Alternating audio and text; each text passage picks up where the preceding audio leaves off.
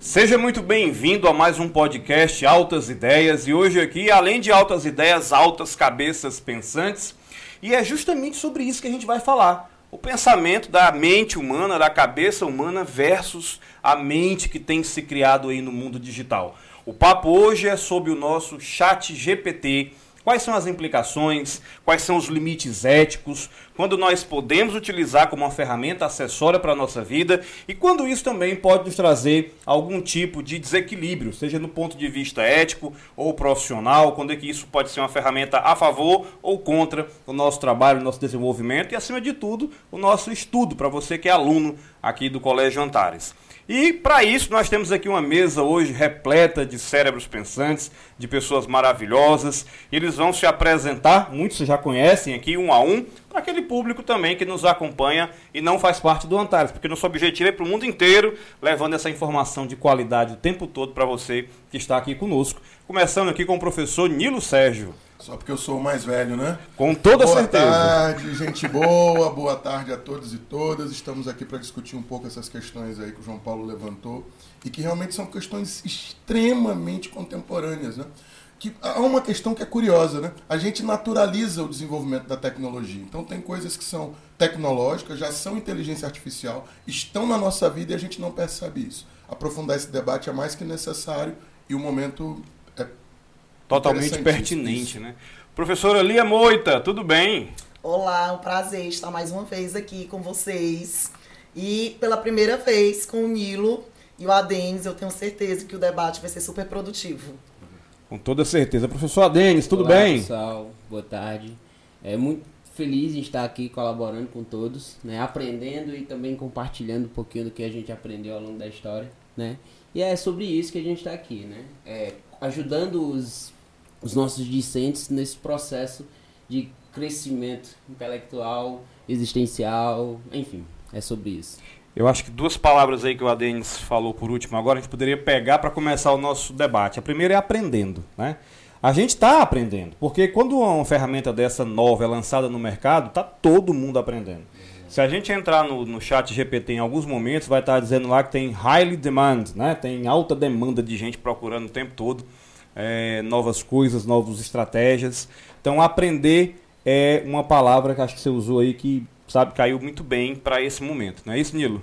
Ah, com certeza. É, eu acho que é curioso, assim, eu gosto muito de ficção científica.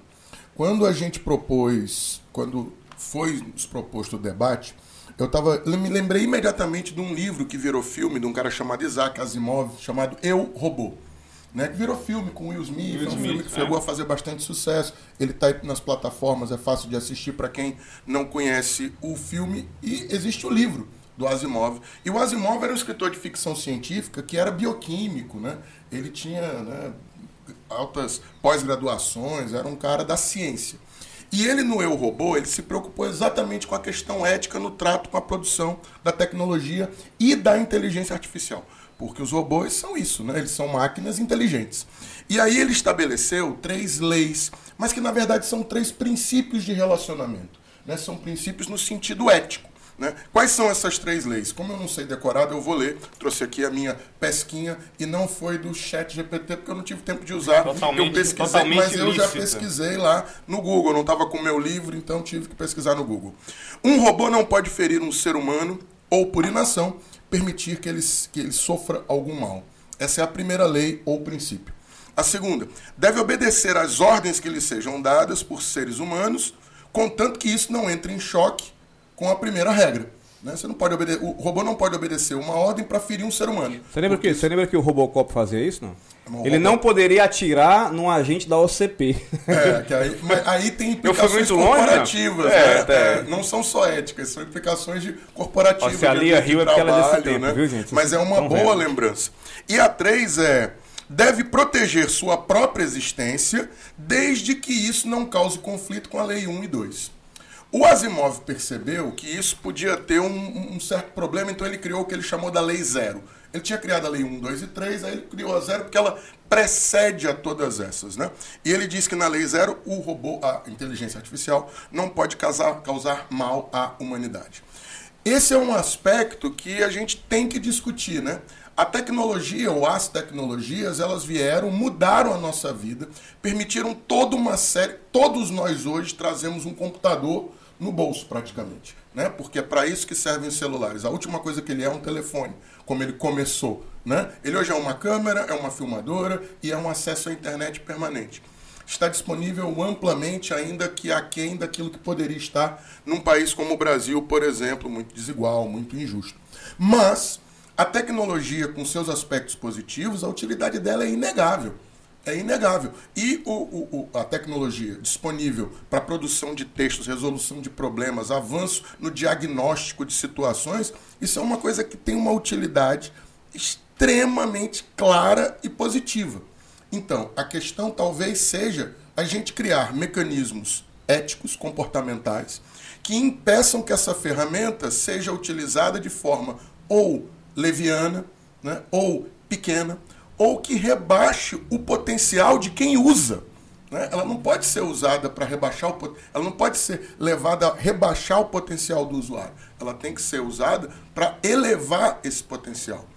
E essa eu acho que é uma questão, coloca aí para quem está nos ouvindo, que é isso, né? Usar essa tecnologia para ir além de onde se está e não para não procurar melhorar, evoluir, avançar, se esclarecer, né? Eu acho que essa é uma questão acho que relevante. É uma palavra também, eu gosto de pegar as palavras aqui do, do, do nosso bate-papo, nosso chat ATS, né? E a gente é, discutir em cima delas, né? O Nilo falou, por exemplo, a questão do evoluir, e uma coisa me chamou a atenção aí no discurso do Asimov, que é o seguinte, é, o, o robô não pode causar mal. O robô não pode causar mal, né? E, e causar mal, tomar um emprego. Vou jogar essa pergunta aqui para ali, para a gente discutir isso, né? Gente, tomar um emprego. E aí? É, é, muito interessante como muitas vezes, muitas vezes não, todas as vezes a tecnologia chega para nos ajudar, né, em inúmeros afazeres cotidianos, mas geralmente ela traz uma certa angústia. E, e, não é de hoje. Desde lá da Revolução Industrial, as pessoas se angustiaram diante das máquinas. No início do século XX, se angustiaram diante dos, é, das tecnologias que surgiram, tecnologias ligadas à guerra, mais tarde aos computadores, internet, enfim. Então sempre vai haver essa angústia diante da tecnologia. Mas é, eu acredito que tanto o chat como outras inteligências artificiais, elas não vão tomar os empregos. O que vai acontecer é que vão surgir novas vagas de emprego e vão diversificar esses empregos. Né? Hoje em dia, é, surgiram várias faculdades, vários cursos universitários que envolvem tecnologia e que não existiam há 20 anos. Então, de fato, né, vão surgir novas vagas dentro da universidade e vagas também dentro do mercado de trabalho. Há 20 anos, os professores não utilizavam tanto assim a tecnologia, né? Houve uma aceleração com a pandemia e a gente teve que aprender, alguns aprender um pouco assim na marra, como utilizar essa tecnologia no dia a dia, né, para se comunicar com os alunos ou para tornar as aulas mais é, completas, como você podia utilizar essa tecnologia na sala de aula. Enfim, eu vejo de uma forma positiva no crescimento da produtividade e hoje, né, desde a da pandemia, com o avanço da pandemia, né, se fala muito nessa questão da produtividade e eu vejo a tecnologia favorável a isso. E quem sabe, complementando a criatividade do humano, né, criando situações lógicas, enfim, eu vejo grandes possibilidades. Lia, será que vão fechar algumas vagas de emprego, alguns cursos que estavam na universidade? Quem sabe? Ou eles serão transformados. Poxa, a educação que é tão é, antiga foi transformada porque os nossos alunos estão transformados. Então essas vagas de emprego elas devem ser transformadas. A pandemia nos mostrou que o professor é insubstituível. Exatamente. Quanto mais humano foi o nosso, a nossa participação para com eles, mais eles se envolviam, né? Porque não deixa de ter a questão do fator humano na, uhum. nisso tudo. E esses programas são feitos a partir de algoritmos. E esses algoritmos são planejados por pessoas. A gente não pode esquecer isso. Né? É claro que cada vez eles estão ficando mais completos, né? E resolvendo situações cotidianas que antes a gente não via sendo resolvida por máquinas. Mas o ser humano, eu acho que ele vai utilizar isso como um complemento, né? E, é. e nesse sentido de aumentar a produtividade, de aumentar a criatividade. É claro que a gente tem que pensar em questões sociais também, porque essa tecnologia não chega de forma igualitária para todos. Então as vagas, as oportunidades de emprego não vão chegar de forma igualitária, mas a gente tem que pensar, inclusive, em possibilidades, em políticas públicas que adequem esses serviços. Com toda certeza. A ah, Denis, eu guardei para você uma palavra aqui que não saiu, mas eu pensei aqui especialmente para você. Cara, e as emoções, né? E máquinas. Porque assim, a gente tem um, tem um filme agora no Netflix, eu já li o trailer, não me lembro o título, porque eu não vi o filme também. Mas a, a, a narrativa do filme é mais ou menos assim: o cara começa a se envolver com uma mulher robô. Não sei se você já viu esse trailer. Se alguém puder ajudar aí, pesquisar aí, tem, tem, um, tem um filme sobre isso. E ele começa a se envolver. Será que a gente não vai perder um pouco, né? desse trato, dessa emoção, dessa busca, desse contato pelo excesso de máquinas? Como é que você vê isso? Naturalmente. O que acontece é o meu modo de ver, né? A gente está é um tema que é muito importante essa discussão, né? Eu sempre converso com os meus alunos sobre os dois direcionamentos, né? A uhum. gente ir pelo lado dos hábitos, né? Desenvolver bons hábitos que estão associados ao crescimento inerente ao ser humano e ser um agente da causa tecnológica, não ser usado pela tecnologia. Porque precisamos desenvolver nesses jovens a questão dos bons hábitos para que eles, além de saber utilizar, ter consciência, eles sejam agentes da causa. Porque por outro lado podemos ter a questão do vício, né? E são jovens que muitas vezes por pela a imaturidade acaba sendo presa muito fácil a essa rede, porque existe uma psicologia por trás que está relacionada à, à absorção daquele tempo. E com relação às emoções que você me colocou, é uma entrega absoluta. Né? Então, é, é muito importante que tenhamos e consigamos, consigamos passar para o nosso aluno essa questão da conscientização com relação a o quanto é sério essa temática. É, é, a tecnologia, quando ela, mal, ela é mal utilizada, ela, ela se torna um vilão, um grande vilão do processo cognitivo do aluno. Na verdade, já está, né? A gente já tem hoje pessoas que são reféns do celular, que estão com excesso de, de uso para jogos, para outros fins, a redução da, da, da própria participação do envolvimento social. É, e quando você pensa, por exemplo, o sujeito faz uma pesquisa aí num desses buscadores quaisquer, né? Sei lá, o mais famoso é o Google, né? Mas ele faz lá uma pesquisa. Ele entra num site, faz uma pesquisa. Se aquela fonte não é boa, a informação que ele vai encontrar na internet não for boa, for ruim, ele vai chegar a conclusões ruins. Né? Ele vai fazer uma má pesquisa, ele vai fazer mais, mais perguntas, ele vai responder mal a determinados problemas. Né? Porque a questão da tecnologia ela é necessariamente complementar à atividade humana. Né? E a atividade humana ela sempre tem um caráter de escolha. Né? Quer dizer, é, quando a gente fala, quando, quando a Denis fala dos bons hábitos, né? dessa prática, né? a, a ética ela não é teórica. Não existe honestidade teórica. Ou você é honesto na prática ou você não é honesto. Não adianta você me dizer que você tem princípios morais é, é, honestos, mas você não pratica honestidade. Né? Então, a tecnologia coloca, já vinha colocando há muito tempo, como a Lia falou, a tecnologia coloca problemas éticos, que são problemas concretos no seu uso. E isso demanda uma prática social. Né? Quer dizer, a gente às vezes atira na tecnologia, mas não é a tecnologia. A tecnologia ela é um instrumento. Né? Vou, dar, vou te dar um exemplo aqui de uma coisa que eu estava pensando enquanto você falava. Primeiro que a ética, não que ela seja maleável, mas a ética é de um povo, é de um costume, ou seja, a ética, não é isso? Há controvérsias, né? O Kant te daria uma bolacha. O Kant, mas o Aristóteles. O Kant daria bolacha em muita gente, né? o Kant é o, o rei da bolacha. Mas, por exemplo, vamos lá. Nós temos hoje, já entre nós, os robôs já estão entre nós. Já tem aquele robozinho que limpa a casa, você já tem a Alexa conversando com você. Minha mãe está usando a Alexa né? 60 anos e usando a Alexa. Meu pai viciado, 65, 65. viciado na Alexa, não faz é. mais nada sozinho. A minha mãe conversa com a dela. Alexa, bom dia. Ela, bom dia. e aí, tá o robozinho. E tá lá o totem do, do, do, do supermercado. Já tá entre nós. Né? Então aí tem uma questão ética. Acho que a primeira coisa que a pessoa pensa é: isso realmente funciona? E se, né? Acho que todos nós já pensamos, e se alguém comprar e não pagar e alguma coisa do tipo? Entende? Então, É preciso ética para a robótica? É preciso ética para o chat GPT? É preciso ética para o que está por vir? A pergunta na mesa. O que, é que vocês me diriam? É, é uma filosofia de vida, né? Eu acho como o Nilo colocou. Acho que quando você tem uma prática comum, entra na constância, então ela passa a ser inerente a você. É o que a gente tenta fazer, tenta ensinar para os nossos alunos, essa questão da constância. Só vai chegar no resultado se houver constância. Não é, não, não existe milagres é a prática cotidiana relacionada à sua filosofia de vida. Se você é um cara que tem bons hábitos, a questão de você chegar lá é uma questão de tempo. Você vai chegar lá. Quando é que tá? Porque existe uma fila de espera. Você pega os cursos mais concorridos, todos eles têm lá fila de espera. Então, você vai chegar lá? Vai, cara. Agora a questão é uma questão de tempo.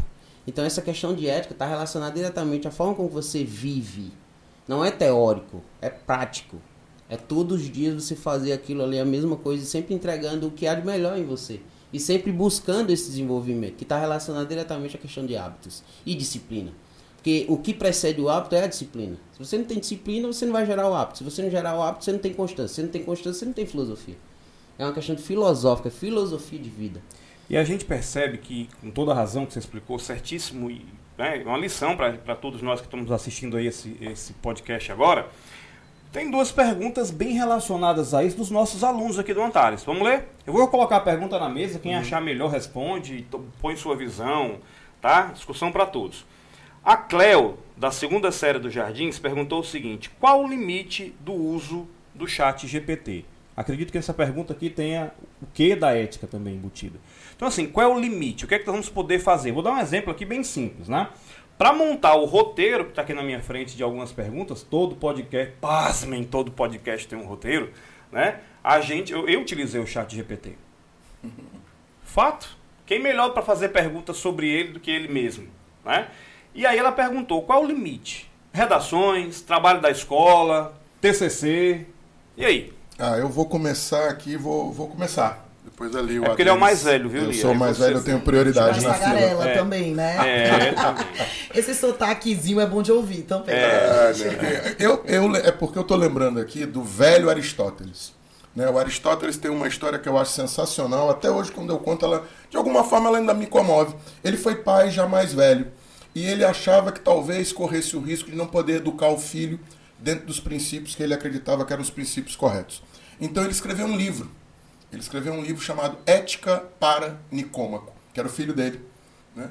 E ele pensou assim: se eu não puder fazer essa, esse processo educativo, o livro vai ficar aí, ele vai poder ler, então de alguma forma vai encontrar comigo, mesmo que eu não esteja mais aqui. Eu acho essa história muito linda. E na questão da ética do Aristóteles, o Aristóteles insiste numa coisa: a virtude está no meio. Né? Quer dizer, os excessos e as carências são perigosos. Né? Então, o uso da tecnologia ele tem uma área virtuosa para falar na linguagem aristotélica. Né? É, por exemplo, para o Aristóteles, a coragem é uma virtude. A covardia, que é a falta de coragem, ela é um problema ético. Você ser covarde eticamente não é legal. E o destemor, aquele indivíduo que não tem medo de nada, ele também é perigoso para si e para os demais. Né? Se você tiver em mente que a virtude está no meio, né, que a atividade equilibrada e refletida, ela é o limite e que esse limite é um intervalo, ele não é um ponto exato, né, mas ele é um intervalo no sentido matemático mesmo. Então a gente vai encontrar uma, uma, um guia para o uso da tecnologia. Né? É claro que você está fazendo uma pesquisa e você usa a inteligência artificial, o chat GPT, por exemplo, é, para você agregar dados à sua pesquisa, isso é positivo. Fantástico. Se não, e, e tem usos assim cada, que serão cada vez melhores.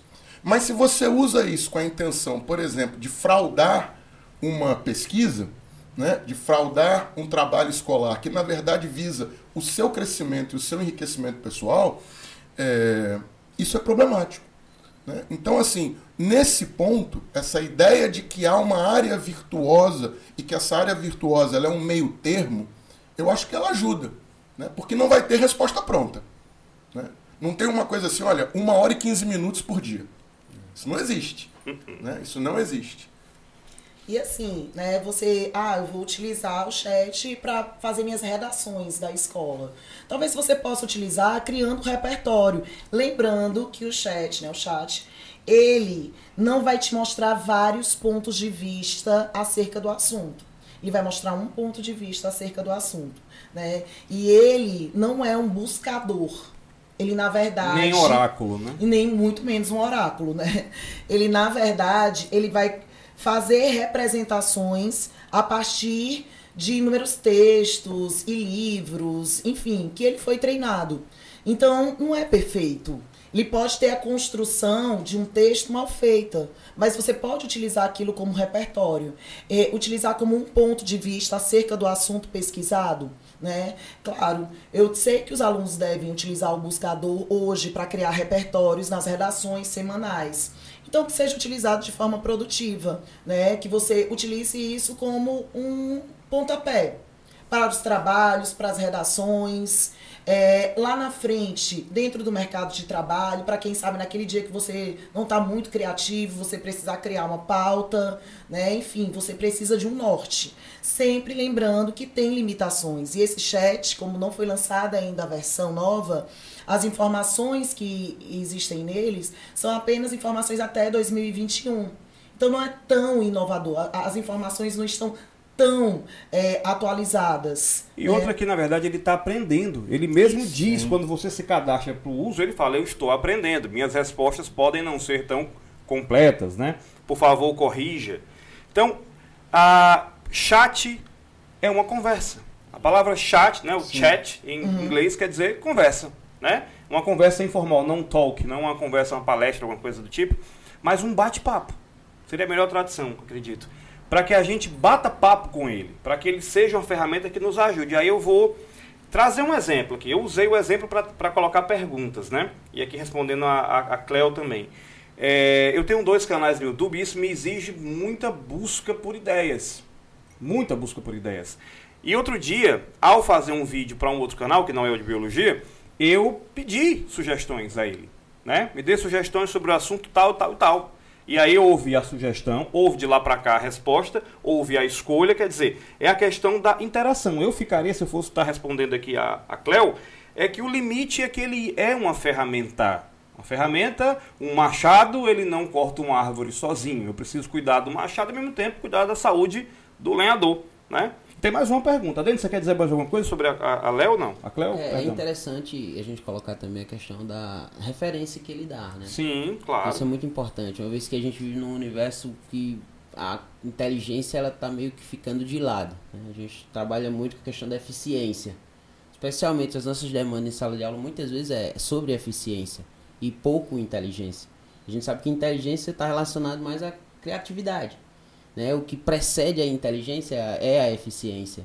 E quando você tem alguém que vai te dar uma referência, isso ajuda muito o seu acervo com relação àquele tema. Então, quando você colocou a questão da. Aí eu pesquisei, isso é muito interessante porque reforça muito a questão da criatividade, que está relacionada à inteligência.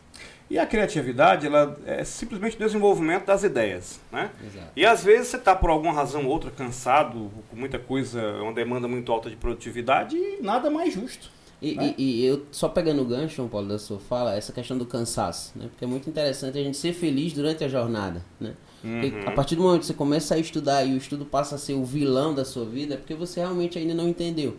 Pra e o estudo, serve, quando né? você escolhe estudar, é, é infinita a parada. Então você tem que entender que você tem que ser feliz, feliz durante o seu processo. E aí você tem que inserir na sua filosofia de vida aquilo também que lhe agrada, né? O videogame não porque pode ser deixado é um, de lado é um também. Crescimento, né? É, porque eu, eu sempre coloco para os meus alunos, Nilo, que é uma questão filosofia, é filosofia de vida. Por exemplo, hoje eu sou um aluno do terceiro ano que estou pensando em ser aí um médico. Então eu vou montar minha filosofia de vida esse ano que eu consiga replicar ela durante a minha graduação e no pós-graduação e durante a minha vida. Então é sobre isso, é sobre essa constância, né? Ser feliz ao longo do processo. Gente, é e só lembrando que uma das falhas do chat, né, exatamente ele não dá as referências. Ele não dá o link, como o Google cita, né, os links que você pode pesquisar, uhum. e muito menos ele fala a fonte. Então, é. é. algo também, é uma falha que talvez seja resolvida pela nova versão. Mas porque possivelmente... já está sendo criada uma nova versão. E é. essa versão, possivelmente, já monetizada. Já está sendo monetizado, né? Claro. Alguns serviços que não acessórios. vão né? criar uma, uma, inteligência artificial dessas para não ser monetizado. Claro que sim. Já tem, assim, isso, o chat, gente, é bom deixar claro para todo mundo, o chat ele é só o começo da história. Porque o que a gente vai querer não é ficar somente no chat. Eu vou querer que ele produza um vídeo para mim. Quem trabalha com marketing sabe o que eu estou falando. Eu vou querer que ele faça um criativo para mim. Estou sem criatividade alguma. Faz aí um criativo para mim. Tá aqui a logo da escola. Papá, ele botou lá. Tua imagem da pessoa e tudo. Tem gente que odeia aparecer. Não é o caso de nenhum aqui, né, gente? Todo professor adora aparecer. Mas tem gente que não gosta. Ela vai lá selecionar uma pessoa que tem lá a cara do João, né? Não vai ficar muito bonito, não. vai escolher a cara do João, a voz do Marcondes lá, que tem as opções de voz, taraná, taraná, o sotaque do carioca aqui, que vai ficar mais bonito aí, dobrando a esquerda. E ele vai montar um vídeo totalmente artificial. Não é só pra ir. Né? Então, assim, e, e o que o Adenis falou, é pra gente ser feliz com isso não para reduzir a demanda. Eu aqui, sem pesquisa nenhuma, só puxando pela minha memória, lembrei de uma frase do Aristóteles que diz o seguinte: o prazer no trabalho aperfeiçoa a obra. E é isso que está acontecendo agora. Não é? é só o primeiro passo. E ainda, eu estava tentando que ninguém me provocasse, tá? não vou ficar cá, não vou falar disso, não vou falar disso, não vou falar nisso. Mas, gente, Será que sempre a mente humana está criando o melhor? Será que realmente não é necessário jogar esse elemento para aí? Porque, vamos lá, passou o carnaval. Alguém ouviu alguma música no carnaval? Pergunta altamente provocativa da minha parte. Alguém ouviu música no carnaval? Aí alguns vão dizer: Ah, mas vai acabar com a criatividade dos cantores. O Sorocaba estava nessa, numa entrevista sobre Sim. o chat. Lembra, viu? Vi. Sobre o chat GPT. O chat criou uma, uma música, ele ficou encantado. Cara, mas não vai acabar. O Péricles falou: Eu, antes de roubarem o carro dele, eu não quero entrar nessa, prefiro ficar compondo. Ok, para Sorocaba, ok para Pérez, mas tem os outros tantos aí que estão criando algo anti-música. É, mas imagina quando você teve o aparecimento do sampler. Né? O que, que o sampler faz? Ele cria música sem músicos, né? A partir de músicos, ele cria músicas com programadores também trabalhando. Pode, o programador pode ser um músico. Né? Quer dizer, você cria uma, uma área que ela, desse ponto de vista da criação, é uma área talvez um pouco nebulosa, né? Dizia-se, por exemplo, havia uma discussão se DJ era músico ou se não era. Né? Bom, pode ser irrelevante, pode ser relevante. Essa a é uma história outra do questão. David Guetta com, com o pendrive, né? Pronto, agora, a questão, uma coisa ali, e a Denis e João Paulo, uma coisa que eu acho que é sempre fundamental a gente, a gente retomar é a ideia, essa ideia da ferramenta, do instrumento, de algo que possibilita você a ir além. Né? Quer dizer, e isso exige o comprometimento e o desenvolvimento e a construção das referências. Né? Eu tava, quando eu brinquei aqui a história do Kant, né? é porque para o Kant a ética é algo que é impositivo. Né? O certo ele é certo em toda e qualquer circunstância, em toda e qualquer situação, e o certo não admite é, fugas. Né? O certo ele existe, nós nascemos com essa informação, ela é inata, e, portanto, ele tem um imperativo categórico, né? como diz o Kant, é algo que se impõe sobre a gente e que não aceita tergiversações, né? não aceita fugas, você não pode escapar pelos lados. O debate da tecnologia, ele é um debate que a gente vai ter que estar travando permanentemente permanentemente. E nada impede, assim como Asimov, na sua ficção científica embasada no seu conhecimento de ciência, assim como ele pro propôs princípios éticos, que ele chamou de leis, né, à robótica, é, é, o, o, esses novos programas que estão vindo, ao estilo Chat GPT, é só o início, você tem toda a razão, João Paulo. Já tem o, é, Zap GPT. Já tá, e a coisa vai andar e vai andar cada vez mais e cada vez mais rápido. Nada impede que essa própria tecnologia crie marcas para esse tipo de ação. Sim. Né? Então você pode ter textos em que é, a criação do texto está submetida a determinadas marcas que permitem identificar se aquele texto foi composto por um humano ou não. E, e o, né? o, interessante também é a gente deixar claro para o nosso aluno que ele que governa. Ele que governa a máquina ele quem decide. Então a máquina ela, ela passa a ser uma serva para nós. Eu acho que isso é uma coisa e, e, fundamental gente, de ressaltar. Quando a, gente, é, quando a gente conscientiza o aluno que ele governa sobre a máquina e que ele precisa ser agente da causa tecnológica, é sobre isso. Porque ele vai ter ao, ao seu alcance um acervo de ideias que ele vai escolher o que é melhor para ele, para o desenvolvimento dele e dos dele.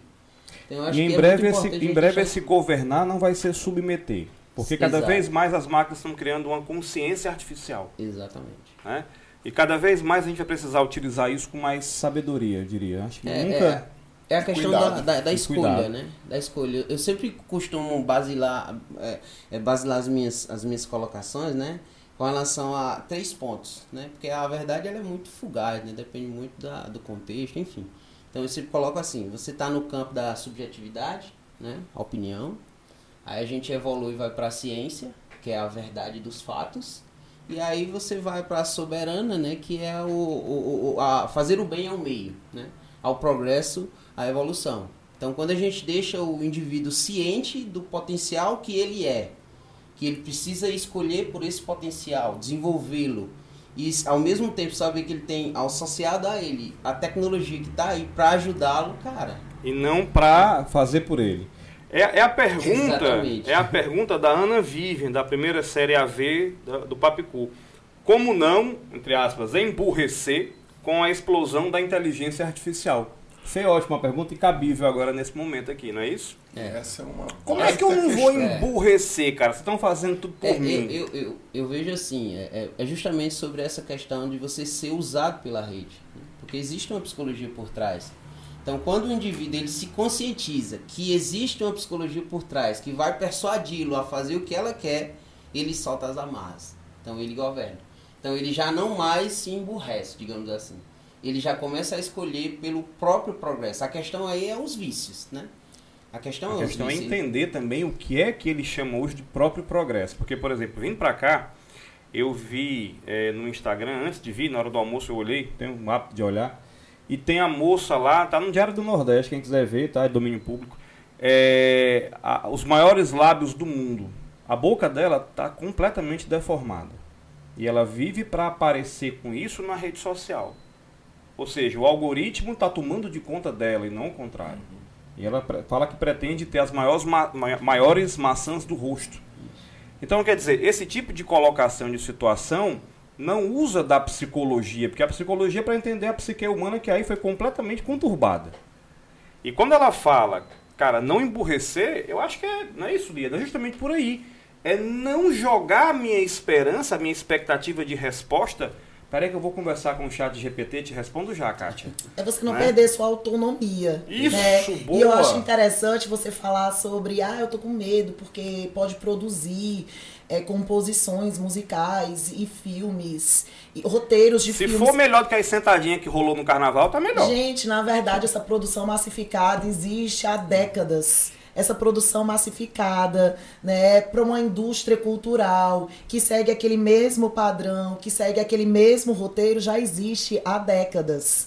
E eu acho que apesar de ter tido o exemplo do Sorocaba e do Pericles, né, que, que jogaram lá uma música sobre o Pantanal, uma música sobre final de semana, e saiu o texto, eu acho que a tecnologia, nesse ponto, ela nunca vai conseguir substituir a genialidade do ser humano, né? Nunca vai substituir é, a genialidade de diversos poetas e compositores, que às vezes a gente escuta e a gente lê e a gente, meu Deus...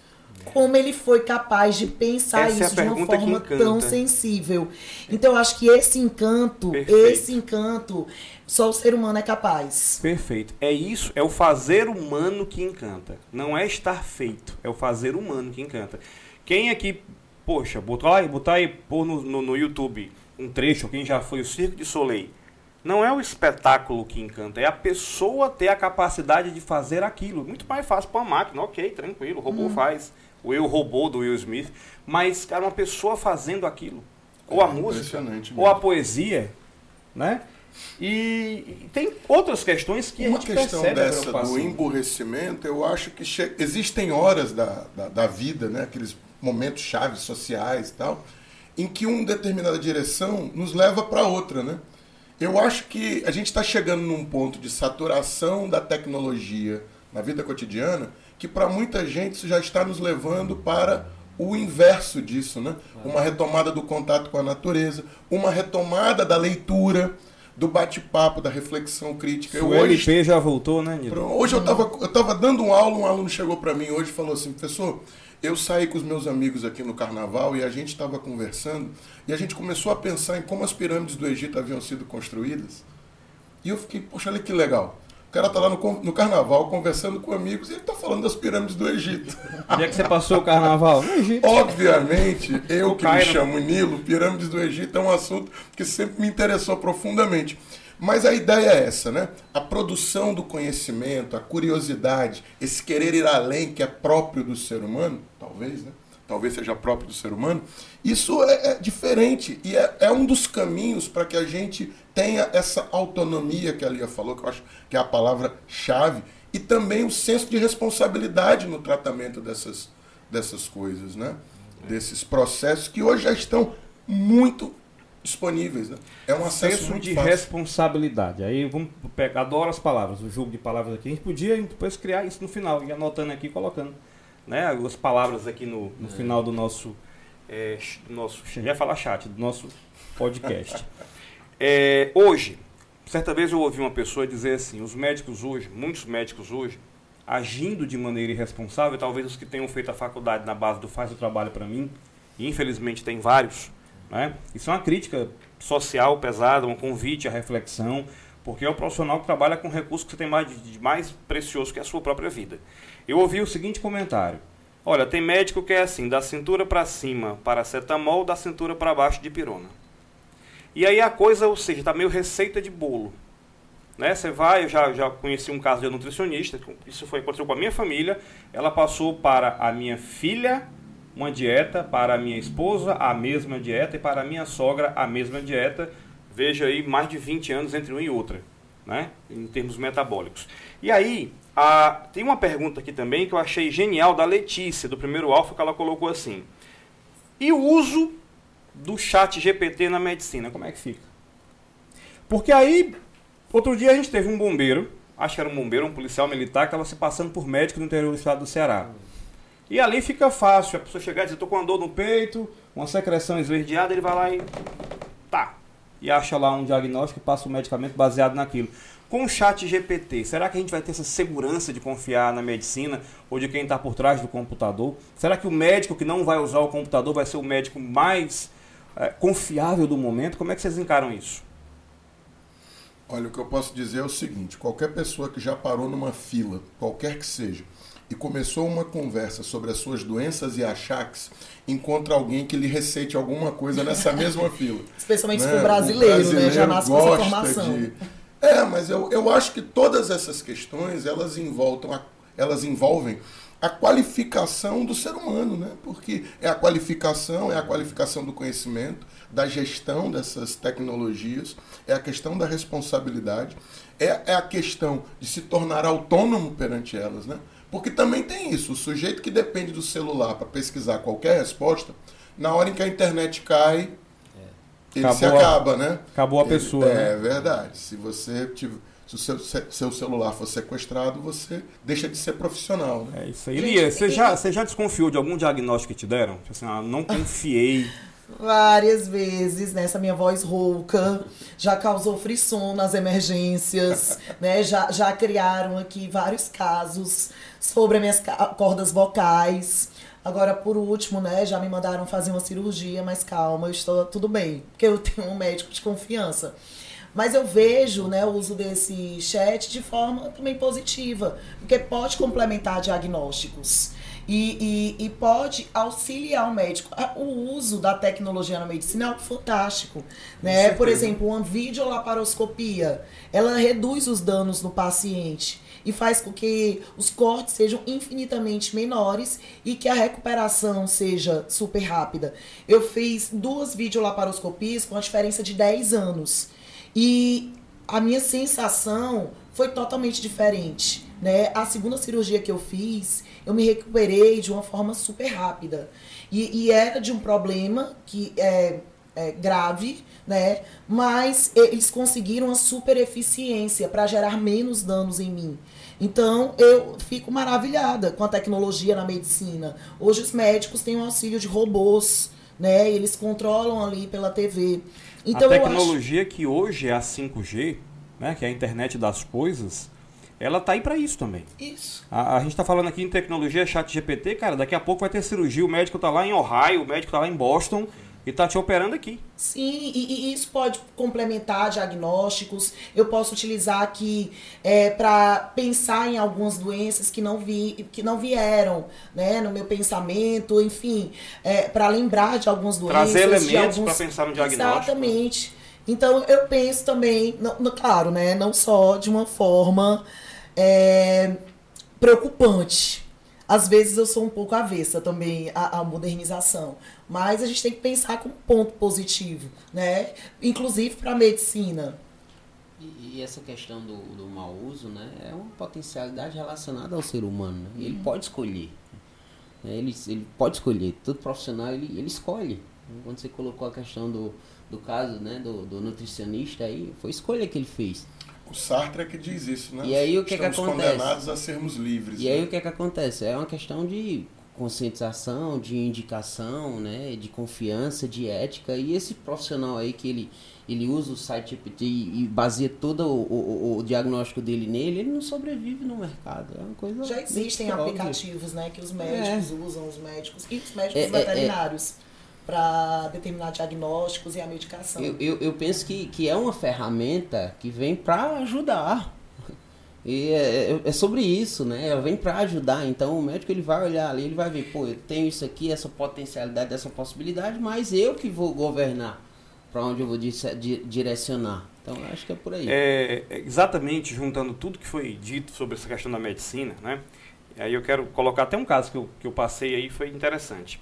Não dá para confiar somente em uma opinião única. Eu acho que isso aí é até antifilosófico, né? Isso é não pensar. Eu tenho uma opinião única ali, acabou a conversa, não existe verdade absoluta.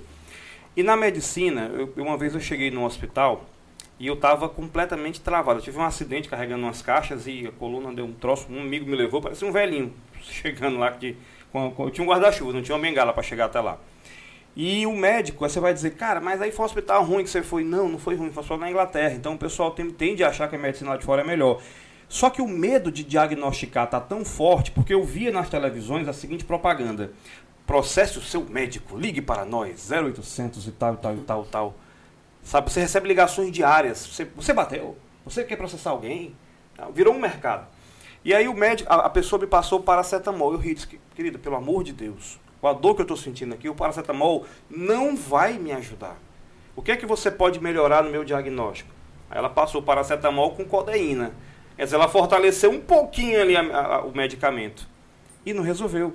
E o que mais assustador, quando eu fui embora, eu fui atendido, isso foi o pré-atendimento, e quando eu estava para ir embora já com o medicamento na mão, a, um médico indiano me chamou, né? E ele, ah, você vai embora?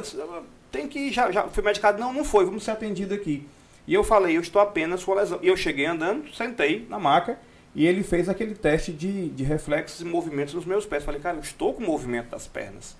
Bom, naquele dia, estando dentro de um grande hospital, né, o Great Western, que era um hospital grande da cidade que eu morava, eu me senti completamente desambientado da, da, da, da medicina ali. Para mim, faltou medicina naquele momento. Faltou diagnóstico, faltou medicamento, faltou alguma coisa do tipo. E eu acho que se esse chat GPT ou algo, alguma ferramenta desenvolvida, o próximo passo da medicina em cima disso, vai facilitar, como a Lia falou, os diagnósticos. Talvez vá, vá, vá encorajar e tirar e desamedrontar esses médicos que em, em muitos países do mundo estão amedrontados de dar diagnóstico com medo do que possa vir a acontecer. Eu creio que isso pode fortalecer o posicionamento de médicos, de engenheiros, de professores. Né? Então esse é o lado bom. A gente não pode estar pensando só no lado bom. Né? E aqui a, a, um dos nossos alunos também colocou aqui o seguinte, a Luísa, ela colocou assim, como medir benefícios e malefícios? Bom senso, né, Nilo? Bom senso é fundamental. O meio termo? A ética do meio termo ajuda bastante, né? De e repente- a ideia é essa, que ela é intervalar, né? Ela é um intervalo. Né? Você não tem um ponto exato onde está a resposta. né? As situações, às vezes, a resposta que serve a uma situação, ela já não serve exatamente a outra. Ainda que você tenha parâmetros que não mudem tanto. Né? Quer dizer, essa combinação, essa sintonia fina desses elementos que são de longa duração com elementos que são do problema imediato e que é diferente de qualquer outro, né? Porque quando você está lá, você está lá usando o chat GPT de repente para escrever uma redação no seu lugar, isso é um problema seu irrepetível. O sujeito que está com o mesmo dilema em outro lugar, ele não está exatamente com o mesmo dilema, está com algo parecido. E a solução que você vai encontrar, ela parte desse pressuposto de que existem grandes elementos que balizam essa resposta, mas que você tem uma autonomia ali dentro para agir da forma que lhe parecer mais adequada. Claro, isso partindo de um pressuposto que a gente tem que criar referenciais da, do bem agir, né? e que não é só para o uso da tecnologia, isso é, isso é o, é o cotidiano básico da nossa existência. Né? É quando o colega sai e deixa alguma coisa e você não bota no bolso. Você chama o fulano e devolve o que é dele. Né? É, isso é, aquilo um que- referencial eu ético. Acho que eu ouvi o Cortella falando, não sei se eu estou certo em relação a isso, mas assim, é o que você é, faria mesmo que ninguém estivesse olhando. Exatamente. É que é uma ideia kantiana, né? E aí a, a ideia da, da ética, assim, da, é que a ética na internet, com a inteligência virtual, ela não é completamente diferente da ética que nos guia na nossa vida cotidiana. É, é, os problemas às vezes têm as suas especificidades, mas essa questão da construção de valores éticos que permitam o bem viver e o crescimento coletivo e um estar usufruindo de uma vida melhor nos nossos espaços e nas nossas comunidades, a comunidade escolar, a comunidade familiar, o condomínio onde você mora, o clube que você frequenta, a sua academia. Isso é, é- é- é óbvio, né? É uma questão que a gente tem. é- há uma obviedade nisso. Não há obviedade exatamente dos comportamentos, né? E daí a discussão tem que ser uma discussão permanente. E assim, a gente não pode criar uma guerra entre a máquina e o homem, né? Na verdade, tem que haver uma é, simbiose entre os dois. Não sei Exterminador se do o futuro, termo né? é esse, né? é Exatamente. grande. e assim, da mesma forma que, que a genialidade dos compositores e dos poetas que eu disse, ela é imprescindível, também a gente tem que contar com a inteligência, o bom senso, né? Os estudos dos médicos, dos advogados, dos professores, de não ficar apenas à mercê da máquina, né? Tem que saber utilizar isso em seu favor, tem que se unir para que seja sempre proveitoso. Com toda certeza. E tem mais um tema aqui que eu queria levantar, que não está, apareceu na cabeça, não está aqui no nosso roteiro, né? Mas é assim, às vezes o aluno vai estar olhando pra gente, vai dizer assim, será que esse velhote aí tá, tá usando tecnologia, né? Como é que a gente consegue ver essa junção da tecnologia né, com a questão da idade? Vocês, veem alguma, vocês conseguem ver alguma limitação? Ver alguma indicação, trazer exemplo, sei lá, meu pai, minha mãe, minha Ah, avó. eu tenho um tá ótimo usando. exemplo da minha, lá. da minha fonte histórica, da Raquel de Queiroz. Porque a Raquel de Queiroz, escritora cearense, né, que escreveu 15, eu pesquisei muito sobre as crônicas dela e era um tema que era muito recorrente, a modernização e a chegada da tecnologia. Mas a Raquel de Queiroz morreu em 2003. Eu acho que se ela tivesse convivido com toda essa tecnologia, né, toda essa inteligência artificial, ela teria se angustiado bem mais.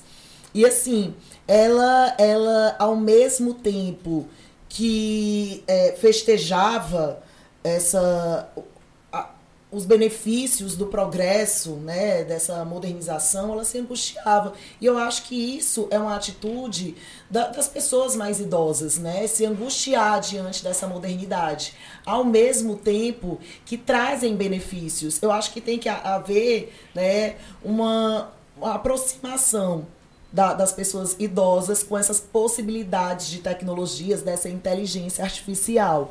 É, eu, eu não sei, o termo correto não é isso, né? Essa alfabetização, mas tem um termo que a gente usa, que é exatamente para eles compreenderem como isso pode ajudar no cotidiano, né? De diversas formas. É. É, na verdade, essa pessoa ela não pode ser tirada nem privada do convívio de qualquer coisa, né?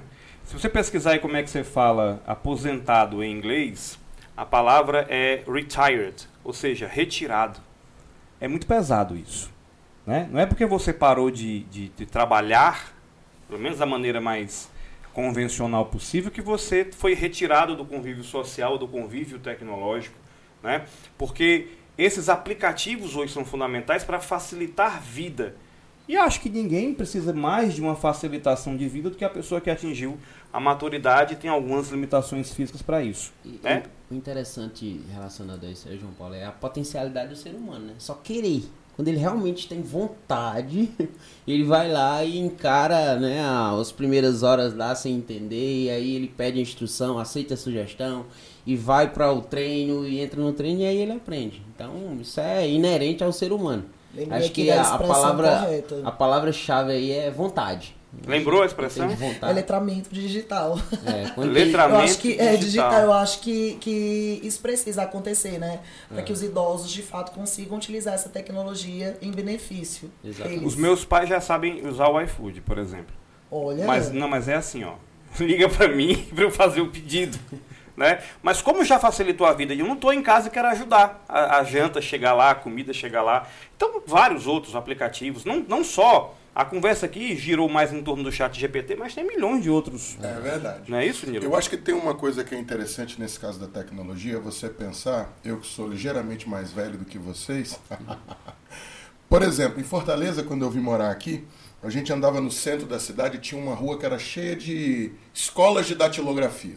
E a gente ouvia os teclados das máquinas de escrever, que eles tinham um barulho característico para a nova geração. Pesquisem na internet como era o barulho característico dessas máquinas, né? E você ouvia aquilo na rua, porque eram várias, várias escolas. E era uma profissão de mulheres. Eram professoras de datilografia. Bom, isso acabou, né? Não tem mais nenhuma professora de datilografia Mas é hoje como, a, em dia. é, é como a Mas veja, falou, transformou, cara. mas veja, o LP ele foi superado pelo CD, foi superado pelas plataformas musicais e ele voltou. Existem tecnologias que têm o seu mérito é serem antigas. Né? Tem gente que gosta de jogar videogames antigos até hoje. Coleciona-se isso, joga-se isso. Existe uma relação que é diferente com a tecnologia. Não é só o que é ultramoderno que seduz. É você ver, nem todo mundo lê em PDF. E, e só Nem pra- todo mundo só lê. pra saber, viu, Nilo? Eu fiz duas vezes o curso da datilografia e me ajuda muito hoje em dia. É? Hoje, essa semana passada eu, Eu eu, me feliz. questionei. Ainda existe curso de computação? Porque até há uns 20 anos, né, você tinha que Eu ter fiz. Obrigatoriamente um curso de computação. Os, os nossos alunos hoje frequentam esses cursos. Não, eles aprendem Nasceram com normalmente. computador. Exatamente, é. eles nasceram com computador. É, se Lamarck tivesse correto, né, já foi implantado nos genes dele essa, essa habilidade científica aí. Mas, gente, é, é- é o interessante, eu quero trazer aqui também, é, eu recebi aqui da Kátia, do Marcondes, que estão aqui mandando aqui, pra, ajudando totalmente aqui o nosso, o nosso bate-papo aqui, e eu recebi deles aqui o filme Ela, não é isso? É um filme onde um Amo. escritor solitário encontra o amor onde menos espera. Ele se apaixona pelo sistema operacional que comprou para ajudar a administrar a sua vida. Olha aí, o companheirismo da máquina. né? Gente, esse fi- eu recomendo. Esse filme é maravilhoso. Fantástico. Maravilhoso. E aí eu queria te trazer um exemplo aqui de como a tecnologia, um dos exemplos, mas na biologia a gente poderia citar vários, não é o caso, não vou fazer isso hoje, deixar para o chat da, da biologia. Né? Mas nós temos aí vacinas, nós temos as vacinas mais modernas agora com RNA e não somente com proteína viral, uma série de fatores, né? O próprio exame de DNA, o DNA fingerprint, de, desvendamento de homicídios, e aí vai um monte de coisa. Daria outro podcast, daria não, vai dar, né? E aí, é, um filme aqui que fala também sobre a questão da resolução de uma guerra baseada na tecnologia, a máquina que, que foi criada né, pelo cientista. Agora eu vou me lembrar o nome. Me ajuda aí de novo, me ajuda de novo. Mas o filme é o jogo da imitação. Turing. Turing. Alan Turing. Turing. Al- Alan Turing, exatamente. Que é vivido pelo Benedict, é, Benedict Cumberbatch, né? Que é o Sherlock, ficou famoso aí. Então, resolveu a guerra decifrando códigos nazistas. Então, a tecnologia está ao nosso favor. A tecnologia veio para nos auxiliar, nunca atrapalhar, nunca intervir nas questões éticas, nunca intervir nas questões de saúde, mas ampliar ainda mais aquele, aquilo que é o potencial humano. Não podemos nos esquecer que nós viemos de antigas tecnologias e a primeira grande delas foi o fogo. Sem o fogo, vou deixar esse debate para a biologia, mas sem o fogo não haveria cérebro. Então o, o fogo criou o cérebro e não o cérebro criou o fogo. a gente vai trazer e- isso e lá. Uma pergunta: qual é a sua inteligência artificial favorita? que você mais utiliza? Cara, eu tô apaixonado hoje pelo, pelo, pelo chat GPT, porque ele está me auxiliando na produção de conteúdo, que é aquilo que eu mais gosto de fazer. Né? Eu adoro marketing e eu adoro é, a, a criação de conteúdos dentro da minha área, cérebro humano, biologia e tal. Então ele está me trazendo esses fatores. Hoje eu conversei com os alunos sobre isso e eu disse pra eles que o meu favorito é o aplicativo de localização. Não tem mais nenhuma volta no quarteirão sem um aplicativo, meu Deus. Já fez, o- já fez o teu perfil no Waze lá, aquele bonequinho? Não. Com certeza. Semana passada o Waze, o meu Waze estava com a voz da Ivete, ritmo de carnaval, gente, foi tudo. Eu coloquei o meu do, do, do Luva de Pedreiro. Ai, foi, não, Vira à gente, esquerda, vira à esquerda. Gente, temos aqui um exercício para você que está em casa nos assistindo, tá? Nós temos um exercício importante aqui, mandado aqui pela nossa supervisora do terceiro ano, a Kátia Verusca, né, Kátia? Tá aqui. A Kátia tá aqui também, viu, gente? Esse programa aqui tem umas inteligências naturais nos, nos acompanhando. Vocês vão fazer uma redação com a utilização do chat GPT, não para fazer a redação, mas para te auxiliar, não é isso? Tá? E vai ser um tema que vai ser trabalhado em sala de aula com seus professores de redação. E o tema é os impactos, pode até colocar aqui embaixo na edição, né? Os impactos sociais da inteligência artificial na contemporaneidade. Só essa palavra aí você já tem que escrever com o chat GPT. Né? Quais são os impactos sociais, o que é está mudando na nossa sociedade né? É, da inteligência artificial por meio da inteligência artificial no mundo contemporâneo. Então esse aí é o teu é o teu tua tarefa de casa. E vocês vão fazer utilizando somente o chat. Chegou a informação aqui agora, não é sozinhos. É somente o chat, mas vai corrigindo, porque o próprio chat recomenda, né, que se ele tiver errado, se tiver algum tipo de, de termo fora do lugar, você vai lá e corrige. Tá bom? Muitíssimo obrigado a Lia. Prazer Muita. estar aqui sempre. Eu adoro falar, né? Então estou no Ninguém lugar. Nota. Ninguém nota. No lugar certo. É aqui, seu lugar é aqui. Nilão. Sensacional. Dizem que o, o Egito é uma dádiva do Nilo, não é isso? É verdade. O podcast também. Isso é meio perigoso, mas Mas bem. o podcast foi uma dádiva do Nilo também aqui, presente isso, aqui com a generosidade sua. Mas é sempre bacana estar com vocês, são pessoas que eu adoro, super inteligentes, criativas. Usam o chat GPT do jeito que deve ser. Deus que é muito bacana. Nós estamos usando uma tecnologia aqui para conversar com as pessoas. Com toda certeza. E aí? Muito a feliz, Denis? feliz demais de poder participar, aprender, compartilhar um pouquinho que a gente aprende e assim, é sobre isso, né? É sobre aprender isso. e ensinar. É sobre isso está tudo bem, né? Como eles dizem. Gente, grande abraço, espero que isso tenha contribuído de forma significativa para a sua vida. Lembrando que o Antares está sempre produzindo novos podcasts, com novos temas atuais. Seria muito interessante também a participação de todos. Nos mande temas. Eu acabei de receber uma sugestão ao vivo. Alguns alunos me abordaram ali embaixo e disseram: Vamos fazer um podcast com a gente? Com os alunos aqui, trazer as ideias, o ponto de vista deles também. Escutem os podcasts antigos. Hoje Isso. eles vieram, os meninos do terceiro ano, me perguntando porque não sabiam dessa produção ATS. Olha Eu, gente, aí. como assim? Tem vários podcasts gravados. Vários Escutem, procurem lá no Spotify, porque eles me perguntaram onde estão disponíveis. E também no YouTube, né?